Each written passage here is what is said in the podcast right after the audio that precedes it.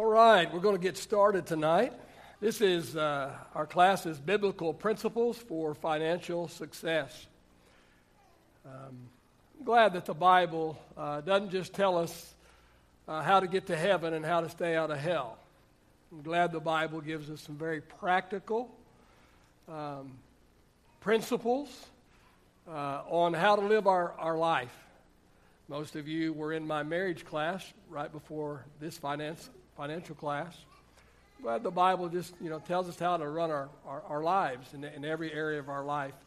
And uh, that includes uh, our finances. So we're going to talk about biblical principles for financial success. Uh, we're going to talk about some of Solomon's secrets. Solomon was uh, um, the richest man that ever lived. Uh, even to this day, would be the richest man that ever lived. So surely uh, he knew a little bit about finances.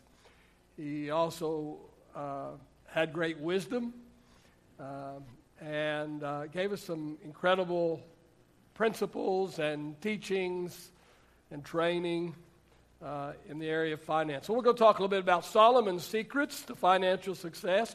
Talk a little bit about Dave Ramsey's uh, teaching. How many are familiar with Dave Ramsey? Almost everybody.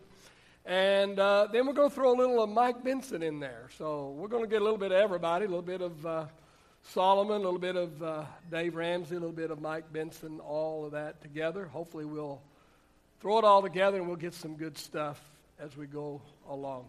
Let's just uh, begin the, the, the class tonight with prayer. Father, I am grateful and thankful that you love us enough and care enough about us that, that, that you've given us some incredible teaching and training and some incredible um, principles on how to guide our life and even in the area of finance. And uh, God, I just pray, Lord, that you will lead us and direct us and guide us and help us through, these, uh, through this teaching tonight. I pray you'll help me to be sensitive to the Holy Spirit and what uh, the Holy Spirit would have me to share tonight as well as what we have have prepared. Open our hearts to receive it. Help us to become doers of your word and not merely hearers. In Jesus' name we pray. Amen. Well, our first class, we talked about uh, Solomon's first secret to financial success, and it was simply develop a plan. Develop a plan. You know, you wouldn't build a house without a set of plans, would you? That would be kind of ridiculous to try and build a house without a set of plans. Uh, you wouldn't build a business without a, a business plan or a business model. The reason why most people fail in the area of finance is because they have no plan. They have no plan for their finances. They sit around wondering where all their money went instead of telling their money where to go. And that's what we need to learn to do, and that is instead of wondering where our money has gone, where did our money go, we need to tell our money, give our money direction, tell our money where to go. We talked about uh, a very simple uh, three step plan. We talked about the fact that there's more than one financial plan, but I gave you a very, very simple three step plan to financial success. Uh, step number one is pay God first. Pay God first. We talked about that. And how do we do that? We do that through what? The tithe, right? The tithe. The Bible says in Malachi chapter 3 that the tithe or, or the first 10% of our income is not ours at all, that it belongs to God. And, and, and God demands it. He demands it. It's not a suggestion, it is a command. And God commands it. And, but God said that if we would pay Him first, that if we would honor Him with the first of our income, the first 10% of our income, uh, God promised two things. What were those two things God promised? He promised protection, right? And He promised provision. Provision. He said, he said, if you'll honor me with the tithe, if you'll tithe, if you'll, if you'll pay me first, if you'll give me the first 10% of your income, God said, I'll open the windows of heaven over your life, right? I'll provide for you everything that you need. And then he, he, he promised protection. He said, If you will honor me with the first 10% of your income, he said, I will protect you. I will rebuke the devourer for your sake.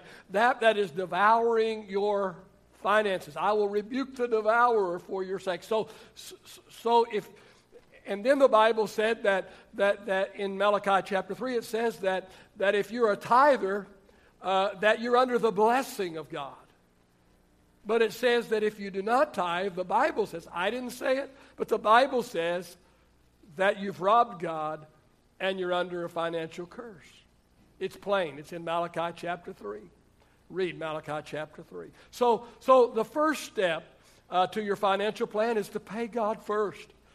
Get, get out from under the financial curse and get under the blessing. Um, let, me, let me give you a, a, an interesting scripture uh, I looked up today Haggai, Haggai chapter 1 and verse number 6.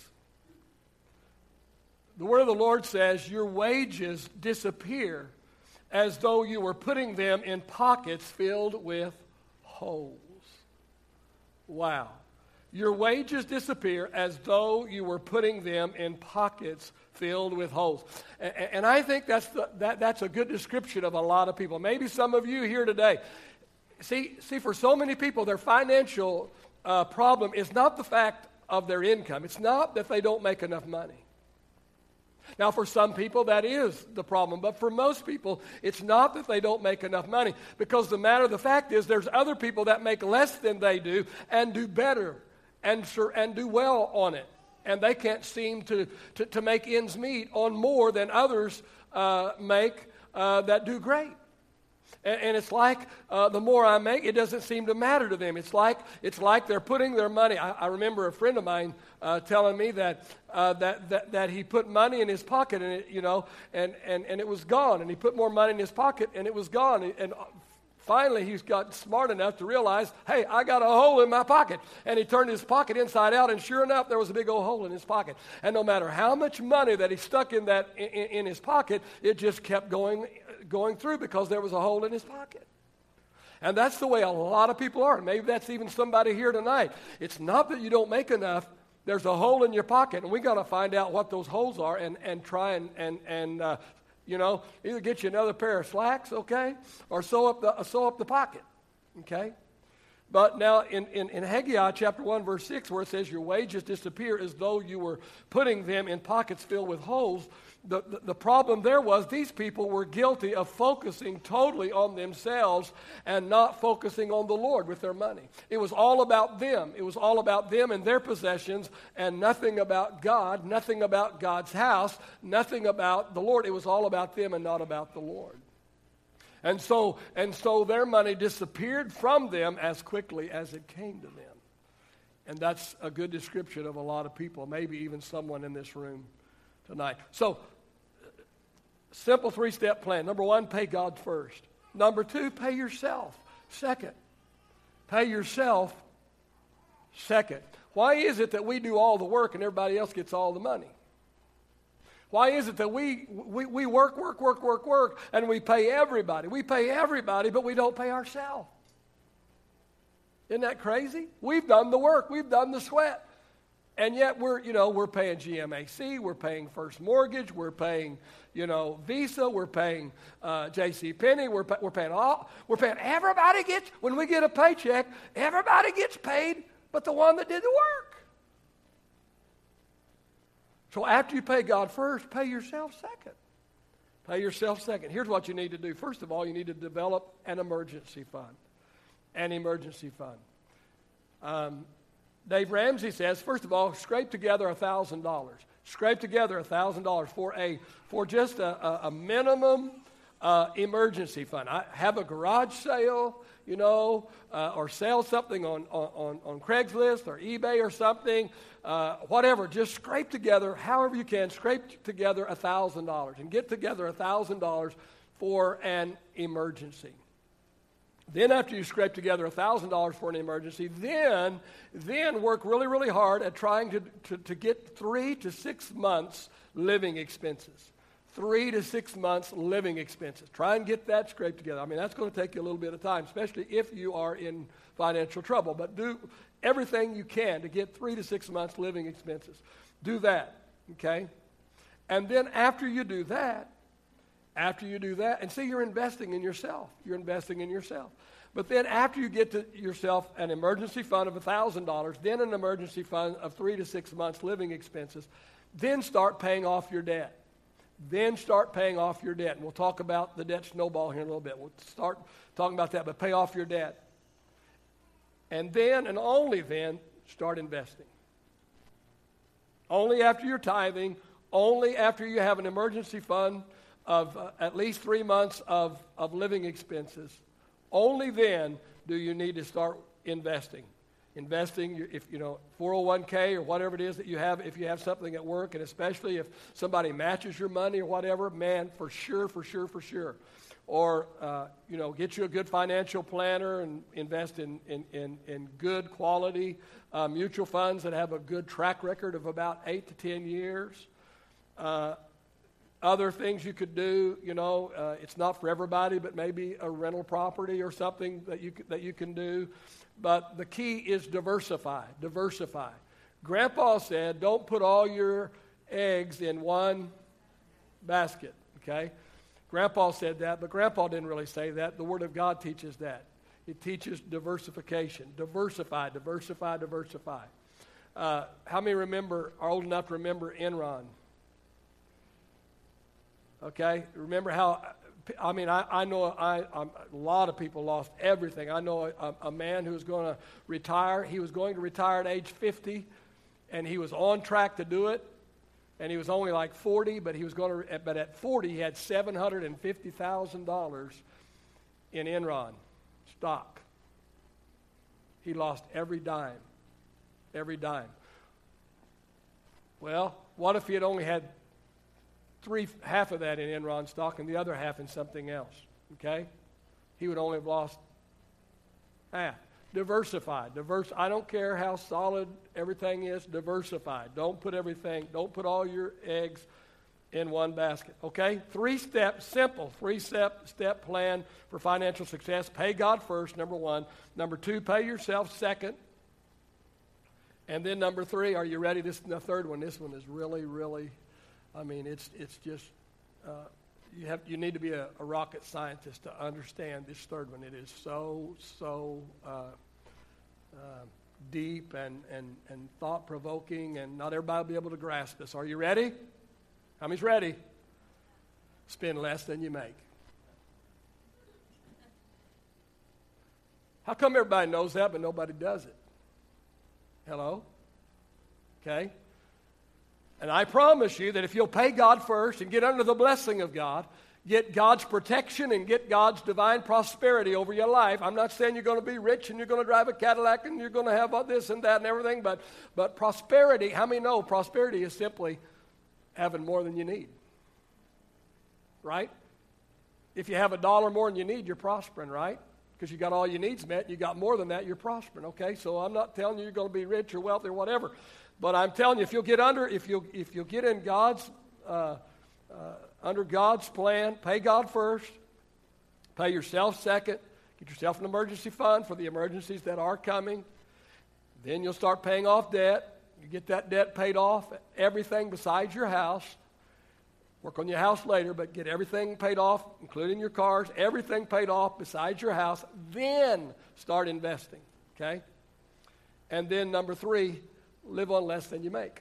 Live on less than you make. And if you will do these three things consistently and you'll commit to it over the long haul, uh, you'll do well.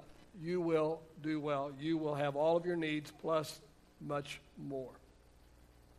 All right, in our uh, first lesson, we talked about developing a written budget, giving every dollar a name on purpose on paper. How many of you did that? Thank you. All right. Develop a written budget. Give every dollar a name on purpose on paper. What are you doing? You're telling your money where to go instead of wondering where your money went.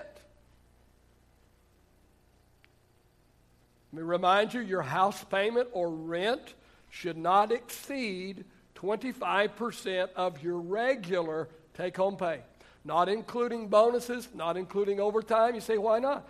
Because what if they stop giving bonuses? And you set your house payment up based on your bonus. What if they stop overtime and you set your your uh, see see here's the problem that most people have the problem that the reason why most people get in trouble financially is that they set themselves up best case scenario if everything works perfectly i can make it well let me tell you it's not a perfect world i love to play golf okay that's my only vice my one and only hobby is golf okay the number one uh, mistake that an amateur golfer makes is is we having golfers in here? Any golfers? Any goofers? Okay, so I'm the only golfer in here. Okay. The number one mistake that a golfer, an amateur golfer makes is he doesn't take enough club.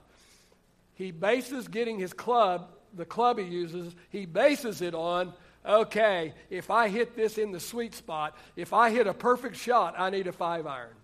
Well, you know what? Only about one out of 20 times will he hit it perfect.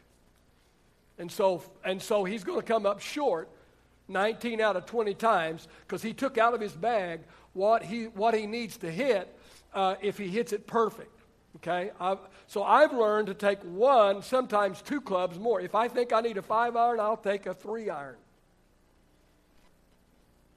Because nine times out of ten, I'm not going to hit it perfect, and it, so I'll take more than I thought I was going to need, and I'll just come up just right. Or if I hit it perfect, you know what? Usually I come up short, and I have to chip up to it. So what's the difference in chipping back to it from it's a little bit a little further? So what I'm saying is, is that we set our budgets and our financial lives up. You know, like okay, I, okay, okay, I'm going to take a five iron here. I mean, we're saying if everything works perfect then I'll be able to make that house payment. But everything ain't going to work perfect because you're going to have emergencies. You're going to have things that are going to happen, going to take place. So, you know, so give yourself some margin. Say margin. Margin. Give yourself, live below your means. Most people live above their means. Don't live above your means. Don't live to your live below your means. All right? So your house payment or your rent should not exceed 25% of your regular take home pay. If 30, don't sell your house if you're 28%, okay. But if 30 to 50% of your take home pay is going to a mortgage or going to rent, you're in trouble.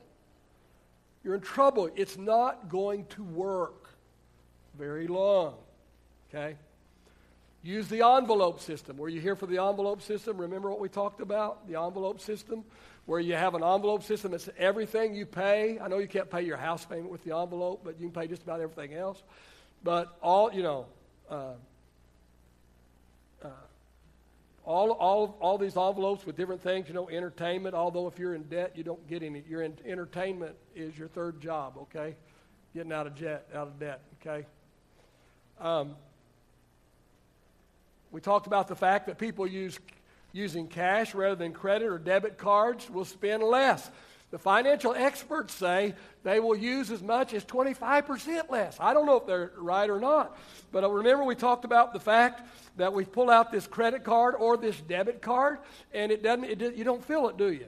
You know, if I, if, I, if I go to Starbucks and get a $4 drink and I swipe this card, it doesn't seem any different, doesn't feel any different than if I go to the grocery store and load up my basket and it's $172 and it's still just a swipe, right? And it feels just the same. But it's a little bit different when you go to pull out $172 worth of cash, you know, out of your envelope. You'll think twice about it than just a swipe. And the experts, I'm not a financial expert, but I've read all of them, and and, and after them, and, and, and all of them say that if, you know, you, it's amazing how much money you will, you, you will save just by going cash instead of that credit card or that, or that uh, debit card.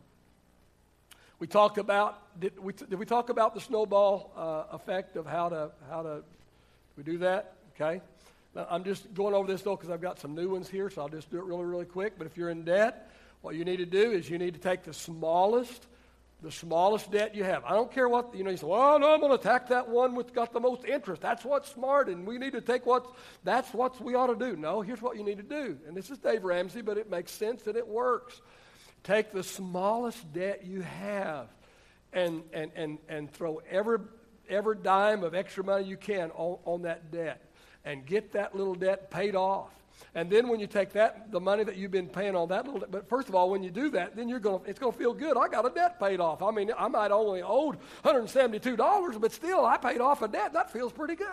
And so now I'm going to take that extra 20 bucks I've been throwing at that, and I'm going to put it at that next smallest debt, plus what I've already been paying on it, and I'm going to throw that at that debt and every dime I can get. And then after I get that second little debt paid off, then I'm going to take what I was paying on the first one, what I was paying on the second one. I'm going to put that together. Now my, you know, the, you know, I started out with maybe a little ping pong ball, and now maybe I got a baseball size uh, wad of money to work with. Now I'm going to put this on that other debt now, and it just and and and the next one and the next one, and all of a sudden you got this big old boulder of money that you're throwing at some significant debt, and all of a sudden, man, it's working It's working. I, I challenge you, it, it, it does work. All right.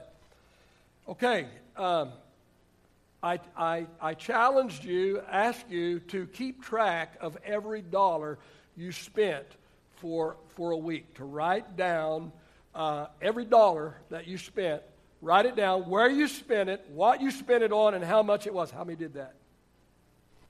No one did that. Okay. All right. I'm going to challenge you again. I'm going to challenge you again between now and next Wednesday night. Listen, I'm trying to help you. I'm trying to help you. And I can help you. I can help you. I'm you know, I got kind of mean at the end of the class last Wednesday night, or two Wednesday nights ago, and you guys still came back. So I'm going to try it again, all right? Uh, listen, I want to challenge you. Don't just say, well, you know, it's just another Wednesday night class, and I just I'd go in there because I knew Pastor would throw in a joke or two and make it a little easier on me to get through the class, you know. Or, or maybe he's, you know, maybe he'll bring some goodies or something. No, I'm going to challenge you to make, to, to do something, to do something with, with the material that I'm going to give you in these next eight weeks. Don't let it go in one ear and out the other. Don't just let it be some more notes that you put somewhere and stack them up with the rest of the other notes that you didn't do anything with.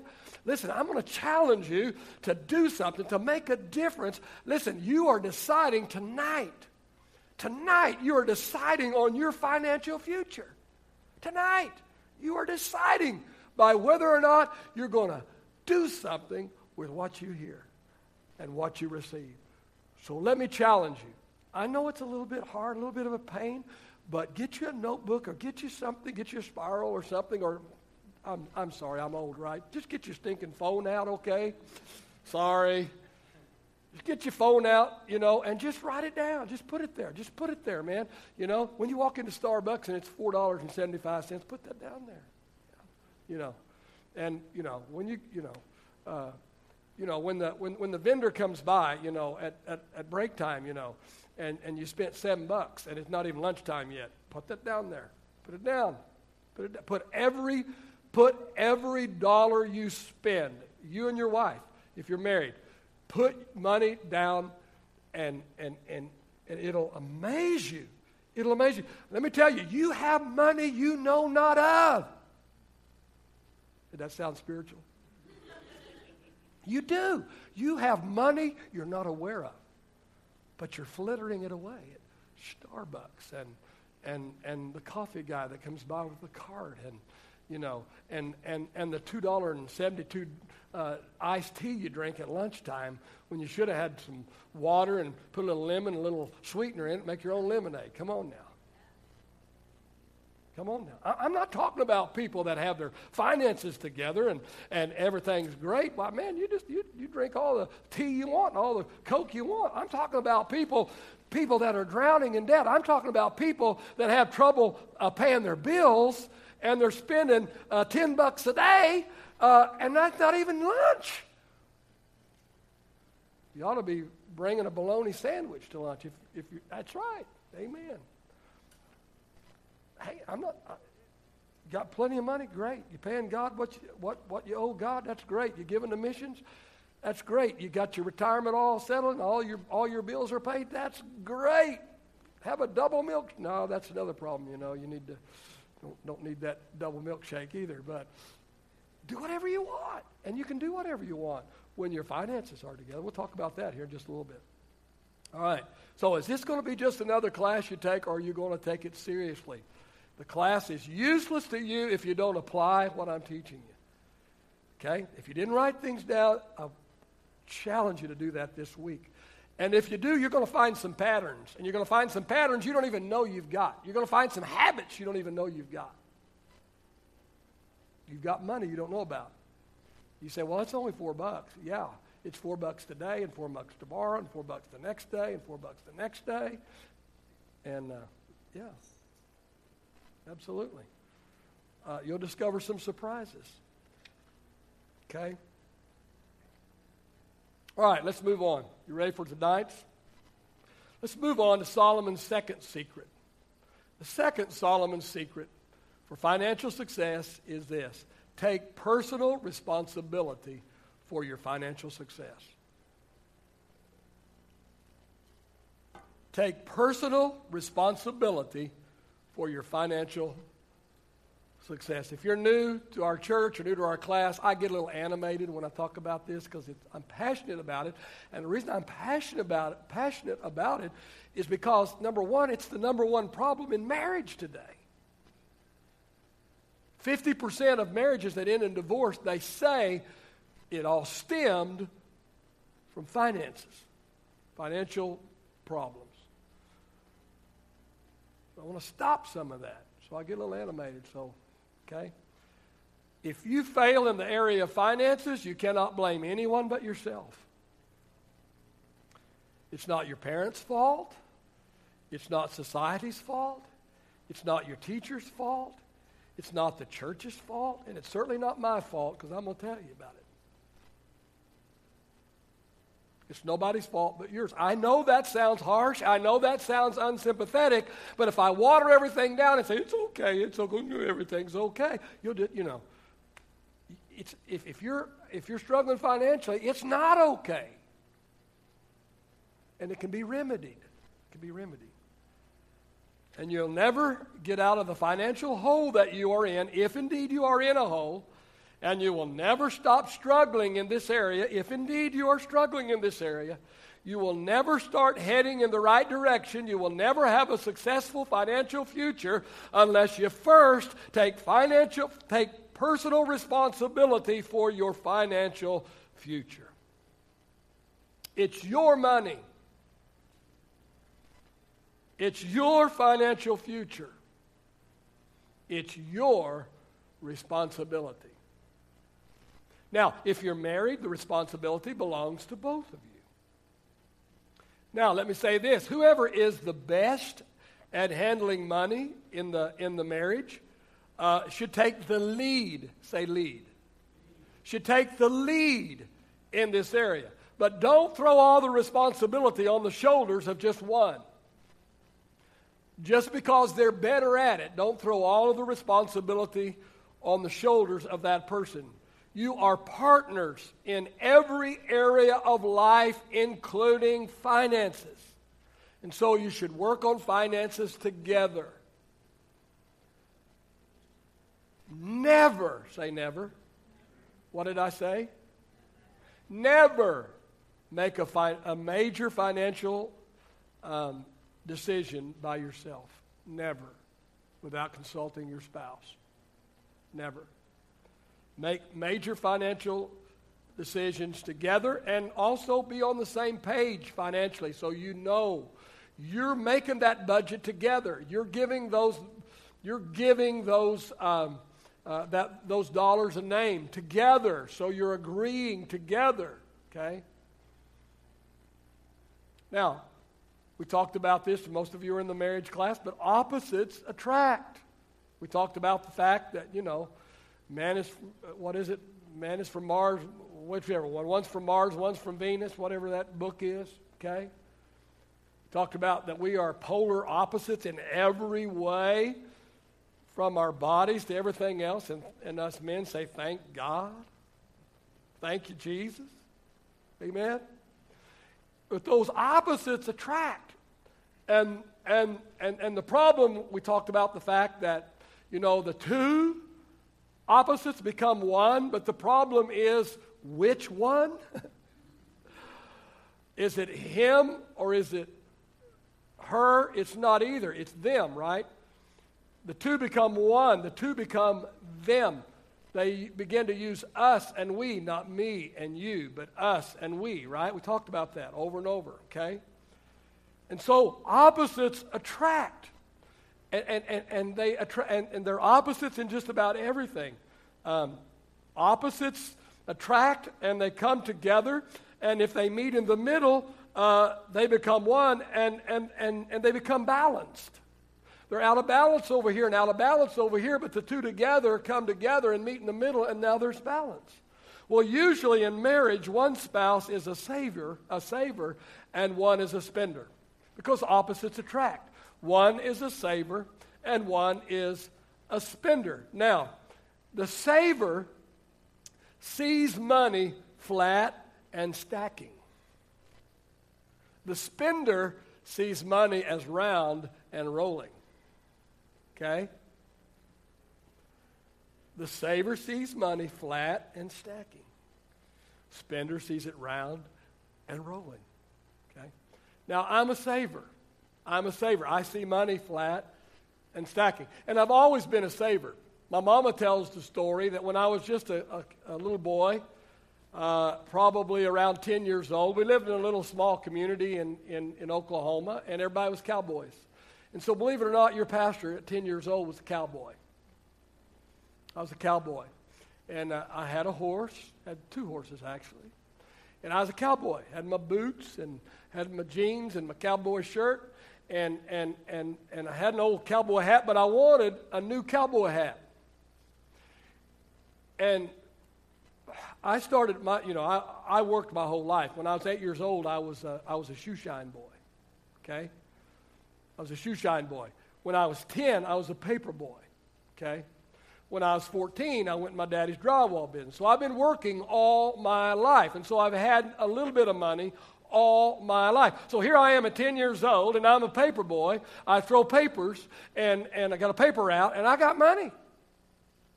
I got money because even at 10, I paid my tithe, and then, man, I just, you know, I held on to just about every bit of the rest. And my mama tells the story about every Saturday we'd go to town. Remember what that expression, go to town? You know, that's what, you know, going to town. Okay? And we'd go to town. I go to town with mama, and mama goes shopping. I go shopping with mama, and we go in this department store, and you know, mama go look at the dresses and look at the lady stuff and everything, and I'd go look at the at the at the cowboy hats. And there was a cowboy hat in there I wanted so bad. I wanted it so bad. And I'd put that cowboy hat on every Saturday. Every Saturday, I'd walk in there, and, I, and that cowboy hat was always there. I don't know if there were several of them or whatever, but it was always there. I'd take that cowboy hat off of the shelf, and I'd put that cowboy hat on. And back when I was 10 years old, I, Brad, you know, you're not too much behind me. Back, when, back in the day, uh, you know, like it's all, uh, uh, what, what is on TV all time now? It's, well, it's all those shows, those, um, um, what are they? Huh?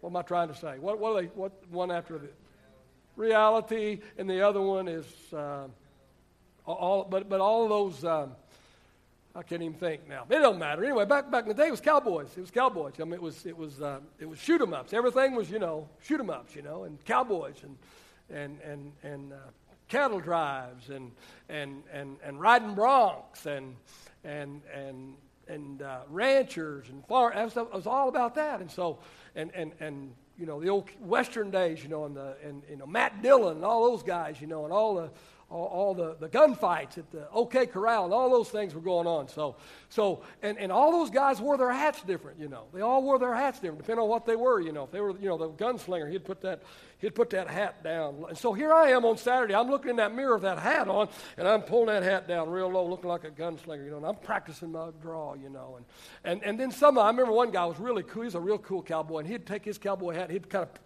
put it sideways on his hat, on his head there, and it just kind of, he was real cool, you know. And every, every other one, he had his hat just kind of, you know, just halfway on his head, you know. And, I, and here I am, I'm looking in these, I'm looking in the mirror, and I'm doing all of these things that all these cowboys on TV are doing, you know. I'm just turning my head every which way, and I'm just modeling everything and everything. And so Mama will come up and she'll say, "You gonna buy the hat?" No, put it back on the shelf. Next Saturday, I'd come again. I'd do all that again. Spend an hour in front of that mirror, man. I mean, you know, I'm just doing everything with that hat. I got the money in my pocket. I got the money for it, and there's the hat, and I want it really bad. But my mama said I never did buy that cowboy hat. I'm a saver. I see money flat and stacking. Well, others see it round and rolling. I mean, you know, my brother, one of my, my brother just a year older than me, he sees it round and rolling. And and we'd get paid every week, you know, what, what was our paper route or when we went to work for my dad or whatever.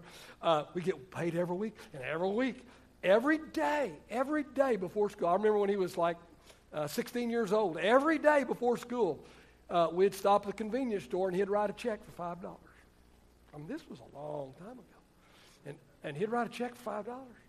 And he'd spend that all day, every day. He'd spend that. You know, a Coke here, a candy bar here, you know, uh, you know, a Twinkie here, whatever, you know, just something, you know, every day. And it, you know what? He had absolutely nothing because he saw it round and round. Now, there's not anything necessarily wrong with either one of those things. That's why it's opposites attract, and the two together make a pretty good pair. Make a pretty good pair. But what, what I'm saying is, is that is that we need to. Uh, let me just tell you that in our house, and it's just unusual that uh, we're both pretty much savers. Uh, probably the reason is probably because we got married so young and because we went into full time ministry so young, and because we, you know, we had to learn to live on absolutely nothing and we had absolutely zero help from, from, from anyone. And uh, I remember our first church paid us, uh, we got paid weekly. That was W E A K L Y. Um, we had nine little widow ladies and two kids, you know, and, and the offering, you know, was every one of the ladies would bring a dollar every to every service, and that was, you know, that was our living. Was those? it Depends on how many of those ladies showed up. That's how many dollars would be in the plate, and that was our our living.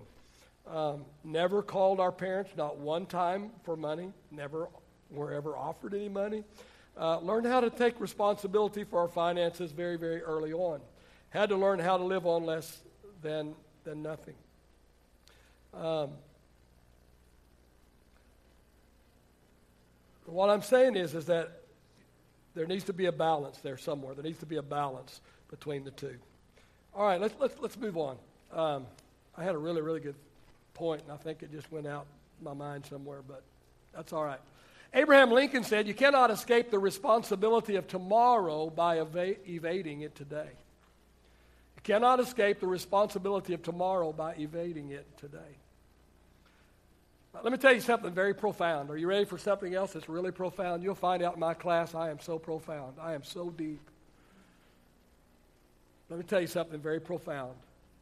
Tomorrow is coming. Isn't that profound? Tomorrow is coming. But let me tell you about tomorrow, okay? Let me tell you about tomorrow. And all jesting and joking aside, a layoff is coming tomorrow. Aren't you glad you come to this class so you could get encouraged, and built up? A layoff's coming tomorrow. Um, the typical worker in America today changes jobs every 4.6 years. That's the average in America today, somewhere between 4.4 and 4.6 typical worker in America today changes jobs every 4.6 years. Sometimes it's their idea, most of the times it's not. There used to be a day that if you got on with a major company, uh, you know, you were set for, you know, for life. You know, you could have 30 years and get the golden parachute and leave with a nice retirement package and a gold watch. Those days are far gone. Today, they, they just liable to just call you up tomorrow and call you in and give you the pink slip. And they might even ask you to clean out your desk tomorrow. Tomorrow's coming. I'm not trying to, to, to, to, to be negative. You know me very, very much. You know that I'm not negative. I'm, I'm, I'm not negative. I'm not a negative. I'm not a pessimist at all. I'm actually a realist, actually, is what I am. Okay? And the reality is that, that sometime in your future you're going to be laid off. Tomorrow's coming. And, and what's coming tomorrow is, is a layoff. It's coming. Okay? I hope it doesn't happen to you, but if you're like most, it will happen somewhere down the line. Let me tell you what's going to happen tomorrow. Tomorrow you're going to get sick. Aren't you excited that you come tonight so you could get encouraged? I'll tell you, you're going to get sick. But you know how many people live their whole lives without getting sick? Very few. Okay? You're going to get sick. Get sick. Um, let me tell you about your tomorrow. Tomorrow you're going to you're going to encounter a difficulty. Adversity is going to knock on your door tomorrow. I don't mean in 24 hours, but I mean in your future. Adversity. I sure hope it's not divorce. I sure hope it's not a layoff. I sure hope it's not a major illness. I, I, but I'm telling you that there's a good possibility that that adversity is going to knock on your door tomorrow. Are you ready for it? Are you prepared for it, or do you have your head in the sand? You have your head in the sand. It's going to happen to everybody else, but not going to happen to me. It's going to happen to everybody else, but not going to happen to me. What makes you so special? Don't you just love me? I'm just so sweet, right? But I'm really trying to help you. I really am. I'm really trying to help you. Let me tell you something else that's going to happen to you tomorrow. You're going to get old. To get old. And, and I know that old age is relative. Your relatives are old, you're not. okay, sorry. You didn't pay much for the class, you don't get much, okay? Old age is coming, the time when you can no longer work because you're either physically uh, unable to work, physically unable to do your particular job, or because nobody wants you anymore. Let me really encourage you. There's going to come a day when nobody's going to want you anymore. It's going to happen to me. They're not going to want me anymore. Can't we get somebody younger in there to preach? Why can't we get one of these blazing 30 year olds in here? The day is coming.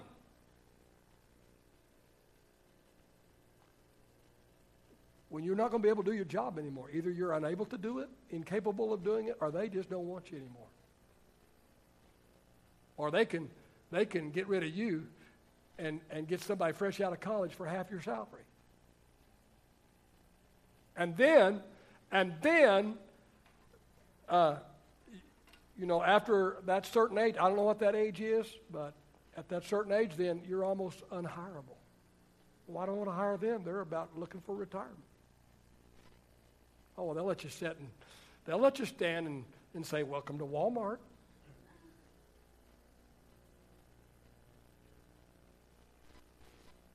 Tomorrow's coming. Tomorrow's coming.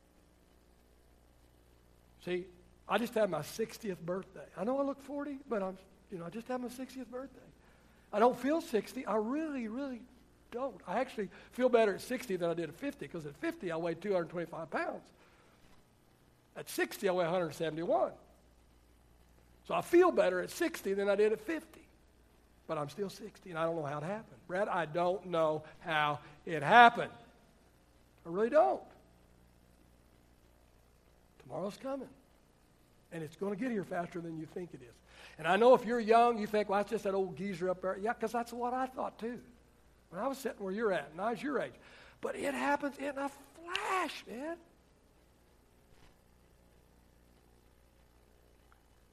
Do you have a plan in place to take care of you when that time comes? Because only 13% of people that were surveyed said they believe they will be able to retire comfortably.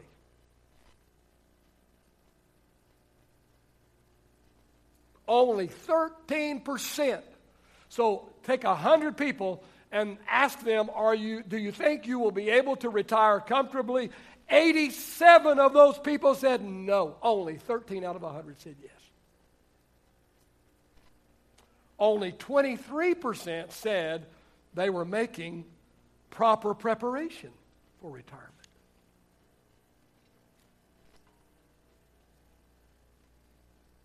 That means 77 out of 100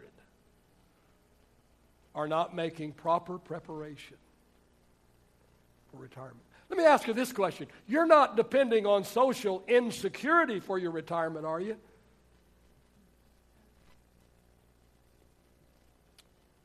Depends on your age. I'm not even sure Social Security will be there when you retire. Depends on how old you are. Here's what you don't understand. Most, I'm not saying you, I don't know what, but most people don't understand, and that is Social Security was never intended to be a retirement program, it was a supplement. Social, social Security, that's even hard to say. Social Security is a supplement to retirement.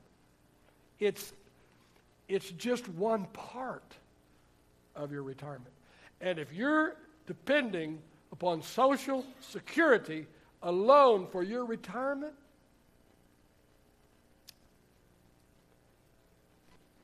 let me just say maybe you ought to start practicing eating Alpo right now you might be eating Alpo.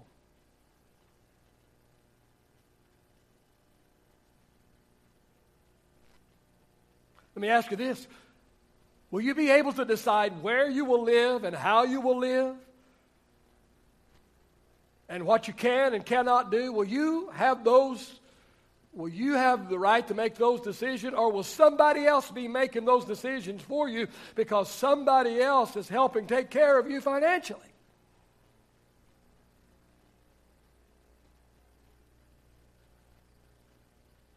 My son teasingly says, Dad, I'm going to help you pick out your nursing home. No, you're not, son. I'm going to pick out my own if I ever end up there.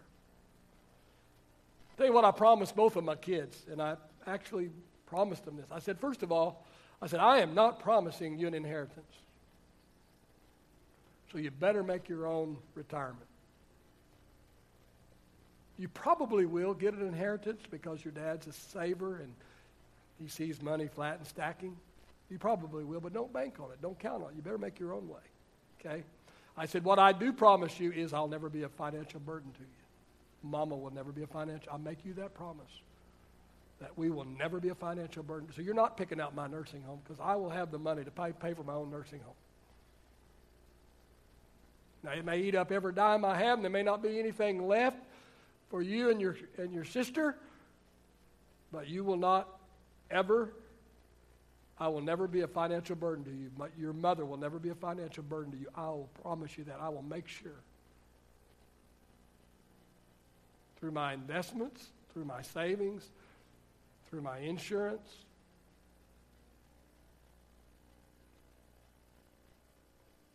If you want to be in charge of your life when you are old, you better take responsibility for it now. And you're making that decision right now.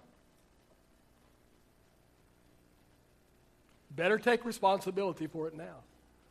Because what you will have or won't have is being decided by you and for you right now.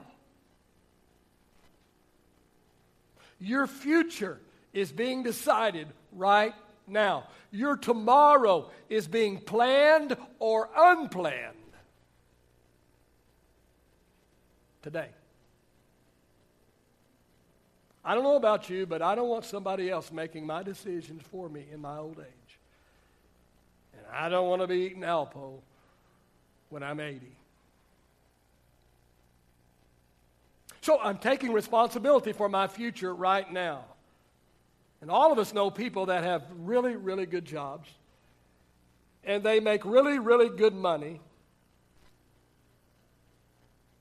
And we know people that had really good jobs and made really good money but when it came time to retire, they couldn't. They couldn't. Or they had to scale down their lifestyle a whole lot. I don't think it'd be a lot of fun to live your whole life a certain way and then come to retirement, you know, and you got to sell your house, you got to sell your car, you got to, you know, you got to, you know, you got to move on the total other side of the town, and you got to, you know. Sound like a lot of fun, does it? You're making the decision right now. But here they are. Man, they made plenty of money. And man, they lived the good life. Man, they partied hardy. Man, they partied through life. But when they got old, they had nothing. They had spent it all.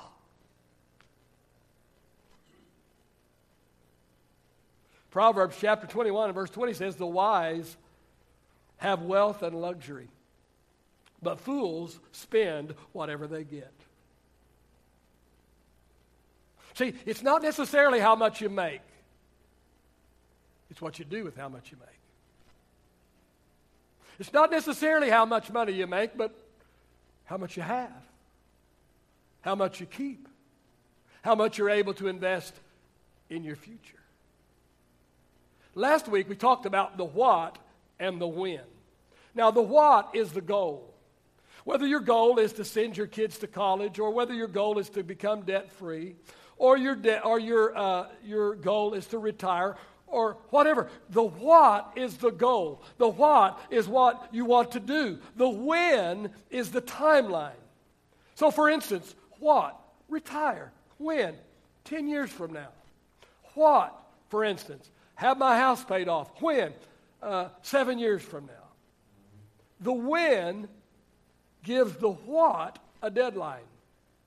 The when gives the what a deadline. The what divided by the number of, of months or years between now and when tells me how much I have to pay on the what in order to reach it by the when.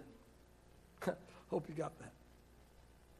Last week we talked about the what and the when. Tonight I want to talk for just a little bit, and I'm going to really hurry through this. I want to talk about the why. Let me ask you this question tonight Why should you save? Why should you invest? Why should you get out of debt? I could get, take time, if I had time, to ask you and let you give me the answers. But let me give you the correct answer. And the correct answer is to provide financial freedom.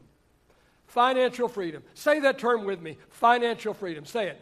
Financial freedom. Say it. Say it again. Say it with enthusiasm. Doesn't that sound great? Doesn't that sound great?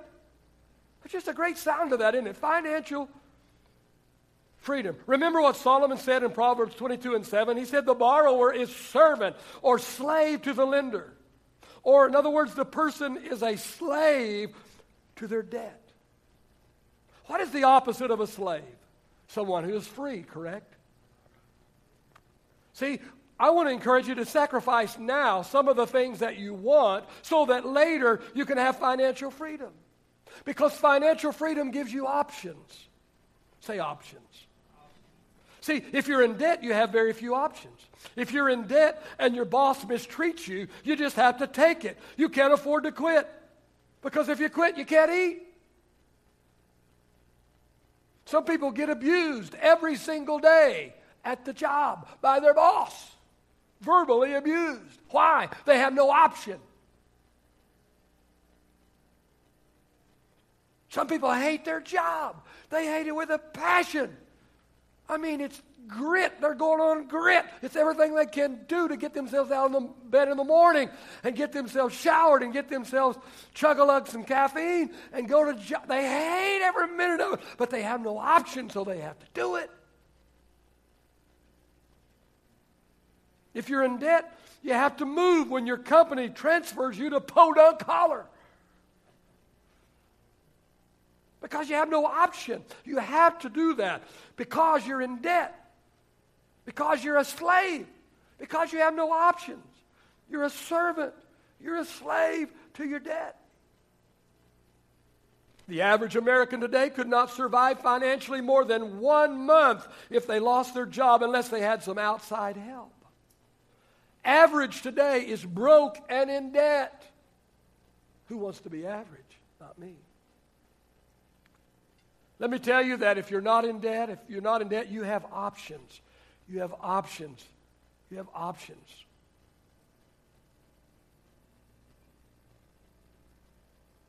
Financial freedom offers options. Let me ask you this question Which sounds better, obligations or options? Would you rather have obligations or options? I'm going to give you the chance to cheer for which one you like the best. All right, here it is. Get ready to cheer. Obligations. Did I hear a cheer? Let me do that again. Obligations. Options. That's pitiful. Obligations. Options. Obligations. Options. What do you want? Do you want obligations or do you want options? I want options. And the only way you're going to have options is if you take personal responsibility for your financial success. It's your money, it's your future, it's your life. The what is the goal. The when is the timeline. The why is the reason. And the reason is financial freedom. You see, debt ties your hands, financial freedom unties your hands. Now, let me pause for just a moment and issue a caution. There are a lot of statements that I make, and I make them over and over because the only reason, way you get them is if, is if you hear them over and over. And I have people that I pastored 20 years ago that still say a lot of my sayings. They'll, in fact, on Facebook, I'll get somebody will say, you know, I, you know the other, I, and I'll see it like Pastor Benson used to say, and I hadn't been their pastor in 20 years. Okay, so it's on purpose. And one of the statements that I make a lot around here is this it's not usually what you do that gets you into trouble, it's what you overdo. It's not what you do necessarily that gets you into trouble, it's what you overdo. Balance is a good commodity in every part of our life. To be out of balance in any area of life isn't good. For instance, overeating is bad because it leads to obesity, it leads to disease, it leads to all kinds and all types of problems. But it's just as bad to be undernourished or to become anorexic or bulimic in the process of lo- losing weight, correct? Being out of control in your spending is bad. It's bad but becoming so miserly that you don't take care of the genuine needs of your family, or you cause problems in your marriage because you constantly yell at your spouse for spending money on genuine necessities for the family, that's not good either.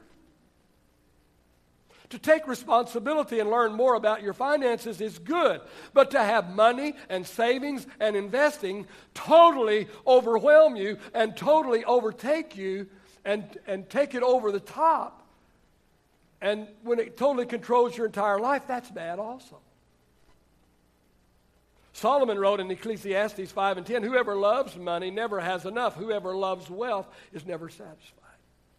Henry Fielding said, Making money your God, and it will plague you like the devil. So it's not necessarily what we do that gets us into trouble, but it is what we overdo that gets us into trouble. Balance is the key. Do I want you to get control of your finances? Yes. Do I want you to attack your debt? Absolutely. Yes, I want you to do that. But, but I also want you to live in balance. It all goes back to the why. Why do we desire money? Why do we save money? Why do we invest? Do we do it so we can become rich? Do, it, do we do it so that we can live in luxury? Do we do it so that we can have more toys than everybody else? So we can put the bumper sticker on the back of our car. He who has the most toys at the end of life wins. Have you seen that one? No, he that has the most toys at the end of life doesn't win. He that has the most toys at the end of life dies too. You've never seen a hearse pulling a U-Haul. No, no, no. Why do we do it? For financial freedom. Say it again. Financial freedom. So we can have options. Say options. So we can have choices. Say choices. So we're not slaves to our debt. So we can reduce stress. Reduce stress. Some of you have so much stress because you have no margin in your life. You don't have any margin in any area of your life. You don't have any margin in your activity because your activity, you know, you're going from the time you get up to the time that you go to bed. You squeeze about six hours a day into sleep, and the rest of it is, is go, go, go activity, this, that. You have no margin, no margin, and so you're stressed. You have no margin. You have no margin in your finances, so you're stressed. You need margin in your life. Get your finances under control so you can have margin, so stress can be reduced, so that you can be able to go where God calls you, when God calls you, so that you can give what God tells you to give. So that you will not become a burden to your family or a burden to society when you are no longer able to work. Jim Rohn says you must take personal responsibility. He says you cannot change the circumstances, you cannot change the seasons, you cannot change the wind, but you can change yourself. That is something he says you can, that you have charge of. But let me tell you the truth of the matter. Uh, the truth of the matter. Again, I am not a pessimist, but I want to tell you that most people never change. Most people never change.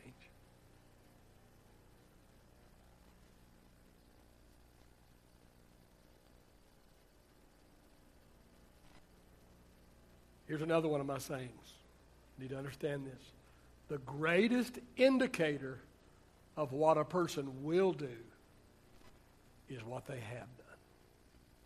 Say that again. The greatest indicator of what a person will do is what they have done. I have people call me in reference for a pastor that maybe is interested in a local church, and they put me down, you know, or whatever. They'll call me and say, "What do you think about Brother Smith being our pastor?" What do you? Here's the question: How do you think Brother Smith will do as our pastor? And I will tell them, Brother Smith will do for you as your pastor what he did at the last place. So you need to find out what Brother Smith did at the last place. Because what Brother Smith did at the last place is what Brother Smith will do at this place. And what did Brother Smith do at the place before that and before that? Because the greatest indicator of what a person will do is what they have done.